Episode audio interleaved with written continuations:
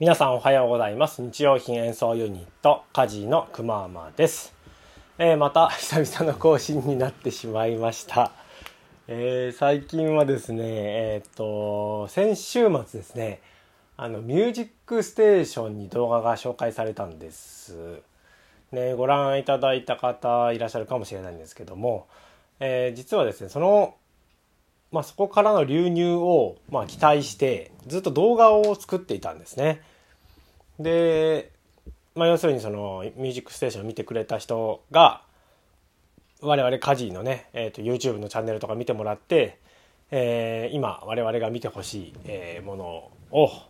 に、えー、接してもらうと。でまあ、最近はそのアスミーさんというねシンガーソングライターの人と曲作りをしていたのででその動画を見てもらえると嬉しいなということでそれをね、えー、せこせこ仕込んでいたわけなんですけれども、えー、結果としてですね「まあ、ミュージックステーション」には、えー、カジーの名前は全く出ずに動画だけ紹介されたという、えー、感じでしたので、えー、あまりこう今まで知らなかった人に 触れるという意味では、えー、失敗ということになってしまったわけですね。はい。まあ、ともあれ、えー、まあ、動画を、まあ、ちょっと3日間限定だけだったので、もう今閉じちゃってるんですけれども、えー、公開したような感じになります。見てくれた方はありがとうございます。えー、僕の告知、えー、このポッドキャスト上では全然できてなかったので、えー、み、おい、もう今更かよっていう人は本当にごめんなさい。えー、もう動画の編集がね、えー、水曜日だったかな？先週の水曜日に、えー、録音、そして、え撮影を、まあ、同時にして、で、木、金しか、まあ、時間がなかったわけですね。そこでまあ2曲分の、えー、録音をまとめで動画の編集をしっていうことだったので本当に昼も夜もないぐらいねあのまあ子育てはしてるなんとかしてるわけなんですけどもその隙間を縫ってこうひたすら、えー、編集作業に追われててですねもうちょっとかなりグロッキーでしたね危なかった。で、土日はまあ、あの、家のことをやってたりで、ちょっとバタバタしておりました。はい。えー、そういう言い訳ですね。はい。更新しなかった言い訳です。はい。ごめんなさい。うん。というわけで、えー、週が明けてね、若干ちょっとまあ、その、ドピークの時から落ち着いたので、えー、これからまたちょっと、えー、ポツポツと更新をしていこうかなと思ってるわけなんですけれども、えー、前回だったかなお話ししたの続きになるんですけどもその家事を応援するというね、えー、今あの項目があって要するにまあサブスクリプション形式の、まあ、寄付ですね月額いくらっていう感じで寄付してもらうっていうものなんですけれども、えー、今は10人弱かな、あの登録してくださってて本当にありがたい限りなんですけどもそのうちのちょっと一人の、え男の子の話を紹介したいと思います。えー、うん。まあ話をとりあえず聞いてみてください。よかったら。はい。でですね、えー、その子はですね、今多分中学？2年生のはずですね。えー、中学校に行きながら、えっ、と、和太鼓をですね、ちっちゃい頃からどれぐらいいつからやってんだろうな？小学校ぐらいから多分やってんのかな？小学校うんから和太鼓を、えー、まあ趣味というかね、えー、感じで、え、習いに行ってる子なんですけれどもその子が多分3年ぐらい前にね、家事のことを好きになってくれたんですよね。割とこう物静かな、あの寡黙な真面目な子なんですけれども、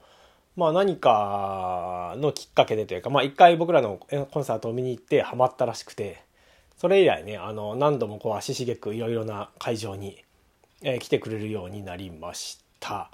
住んでるのは確か安城の方のはずなんですけれども、え名古屋の方でもなんかあの本当にあの和太鼓がね結構忙しいみたいで現場っていうかね演奏することが結構多か多いみたいで練習とかね。なんでその練習とか本番がない時我々のそのコンサートを見つけるともうある意味ところ構わずどんどん来てくれるっていうね 素晴らしいお客さんなんですけれどもえいう感じで、えー、よく来てくれて、えー、ちょっとねお話もしたりとか、えー、新年会去年ね新年会をやったんですけどもその時はカジーと一緒に、えー、曲をあのコラボレーションするみたいな試みもしたりして、えー、やっておりました。で和太鼓がねめちゃくちゃうまいんですよそれ。びっくりするぐらいね、まあ、僕がねあの、まあ、一応あの音楽をやってるまあ、端くれとしてね見てもねうめえな みたいな感じの、まあ、すごいね一生懸命やってるんだろうなって、まあ、好きでやってると思うんですけども、えー、そういう子でまあ本当に素晴らしいなと。いうことなんですけどもまあその子のお母さんから、えー、支援があったと。ね月額300円の支援をしてくださったわけなんですけども、まあ、その方からメールが来ましてですねえーと、この支援が実は、えーと、息子にお願いされて、えー、代理で私があのやったものなんですっていう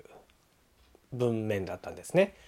でまああのクレジットカードでしか今今のところあの受付をしてないシステムになってるので、ま、ちょっと子供中学生にはね難しいというところで代わりにお母さんが、えー、代理で払ってくれてるということなんですけども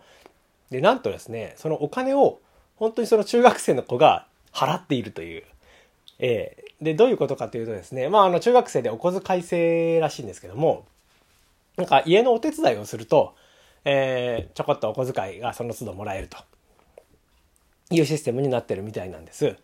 で、最近ではその支援、あの、家事を支援するっていうのを始め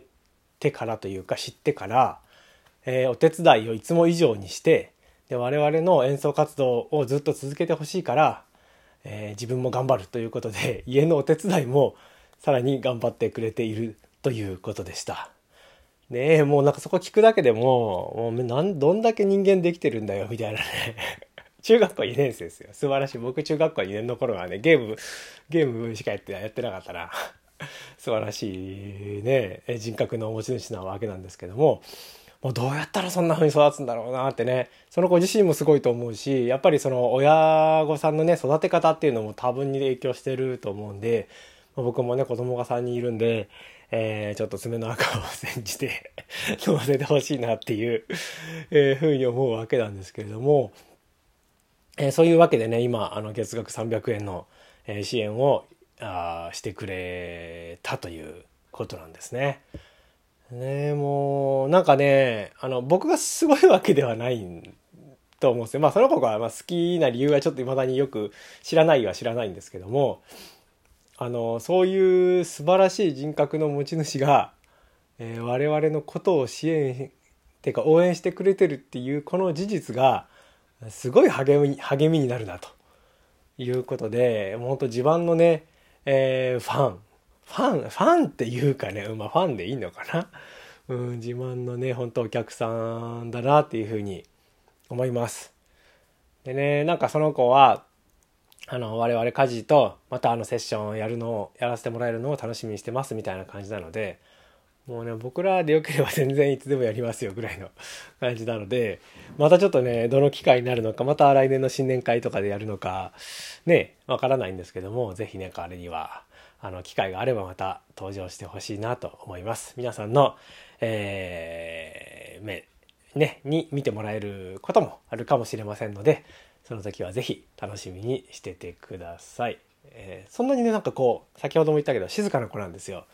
でなんかどうやら我々と会うと緊張してさらにあまり喋れなくなってしまうらしくて 可愛いなと思うんですけども。ね本当に、えー、演奏してるその叩き姿はね本当男前な感じで、えー、素晴らしい、えー、ミュージシャンですね。もう彼はもうミュージシャンですね。はい。ということで、えー、今日はそんな、えー、僕たちにとって嬉しいなというお話でした、え、この喜びを皆さんにも、え、少しでもシェアできてたら嬉しいなと思います。はい。というわけで、えー、今日のなんだっけエコアクション数日やってないとこれ何て言うか忘れますね、えー、今日のエコアクションはですねえー、この前話したのにもちょっとつながるんですけども一度使ったものをもう一度なんか使えないかみたいなねところですね。えっ、と僕はですね結構、ま、楽器系の機材を買うことがあってでまあ結構ね正直あのネット通販使ってしまってるんですよね。うん、小さなもの大きなもの。で結構マニアックなものも買ったりするので普通のね楽器屋に行ってももう売ってないんですよね。でそうなってくると、まあ、ネット通販の方はやっぱりそのね品揃え的には多いものが多いので、えー、そういうところを使ったりするわけなんですけどもやっぱ気になるのは梱包材ですね。うん。段ボール大きいのに入っててプチプチの中入っててみたいな風になっちゃうのでまあね結構精密機器もあるのでしょうがないなっていう部分もあるんですけどもそれを捨てる前になんかもうちょっと使えないかなということで、えー、今ちょっとね梱包材をなるべく捨てないようにしてるんですね。でなんかこう誰かに送る時とかに、えまたそれをちょっとリユースして、えー、送るみたいな風に心がけていてまあそんなにあの送る回数っていうのはね多くはないんですけれどもでもなんかよく考えると自分がこう小学校ぐらいとかの時ってなんか母親がなんかこうお菓子をもらうじゃないですか贈答用のお菓子もらったらその包み紙とかをなんか取ってたなみたいな覚えがあってねなんかそういう記憶ってあの残るもんですよねなんかね。その小学校僕あんまり小学校の記憶ってねないというふうに自分自身思ってるんですけどもなんか改めて思うとそういう端々になんかそういう思い出があってなのでそうあのー、もちろん紙容器包装とかで出せばいいっちゃいいんですけどまあなんかそのまんまねリユースリサイクルじゃなくてねそのまんまの状態で使えるっていうのがまあ一番ねエネルギーがかからないと思うので、えー、一度こうリサイクルに出す前に何か使えないかみたいなところでね、えー、物を大事にしていきたいなっていうふうに思っております。はいそんなわけで、えー、今回はそのプチプチを使って、えー、僕の大先輩、えー、ゆうさんに、えー、マイクを貸し出すという、えー、僕が貸し出すって珍しいんですけどもちょっと今はね2人でその一つの機材をシェアしてて、えー、今回はあれ僕が貸し出すという感じになりました。ねえー、ゆうさんの音楽生活がまた豊かになればいいなというような気持ちで、えー、日々、えー、接しさせてもらっております。はい。そんなわけで、今日も一日頑張りましょう。バイバイ。